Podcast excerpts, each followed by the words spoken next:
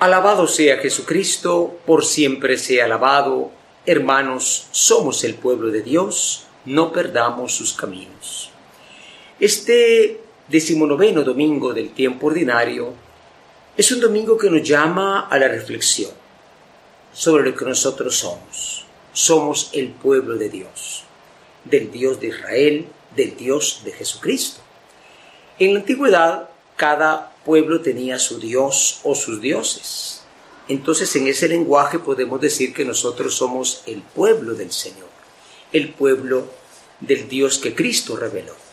Eso es un gran privilegio, pero al mismo tiempo es para nosotros un compromiso, comportarnos como lo que somos, como ese pueblo de Dios y vivir fielmente todo aquello que Él nos ha dejado para cuando Él regrese al final de los tiempos.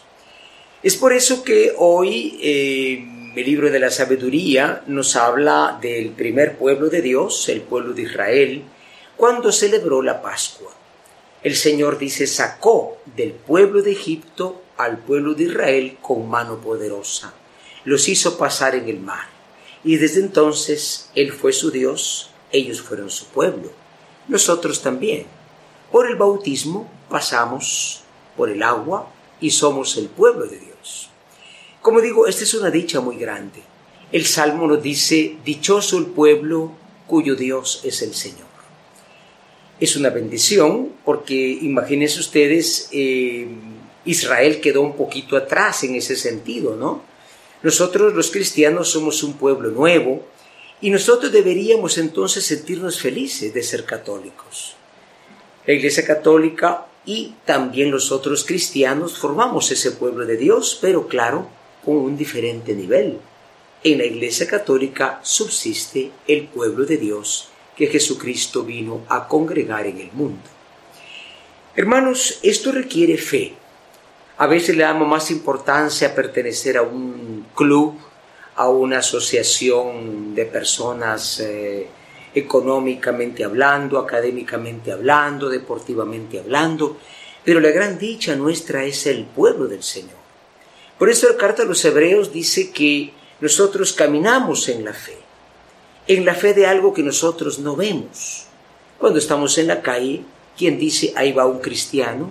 Porque no llevamos una marca externa directamente, ¿no? Podemos usar alguna medalla, algún distintivo, ¿no? Pero esta carta de los hebreos es importante porque dice, no nos apartemos de la promesa que el Señor hoy nos pide, mantenernos como pueblo suyo. Hoy se desprecia mucho a la tradición de los padres. Va, me cambio de iglesia, de católico me hago pentecostal, evangélico, otros no quieren ni siquiera oír hablar de Dios. Hemos roto con la tradición de nuestros padres. Por eso el mundo está trastornado, está empobrecido, porque siempre falta esta tradición de los padres.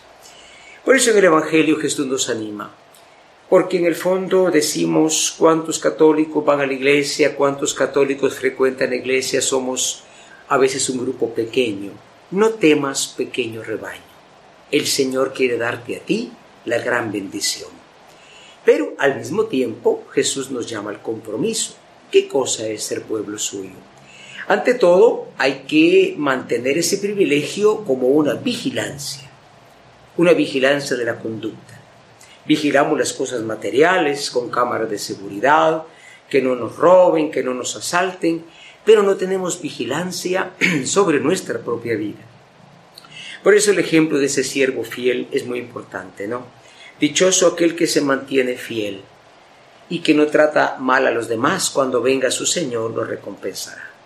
Sigamos siendo ese pueblo de Dios con alegría, digamos con un cierto orgullo de ser elegidos por el Señor, pero recordemos, ser pueblo del Señor pasa por un contacto y por un trato bueno para con nuestros hermanos, en lo personal, en lo familiar, en lo social. Seamos pueblo de Dios, bendecidos por el Señor y por la intercesión de María Santísima. Amén.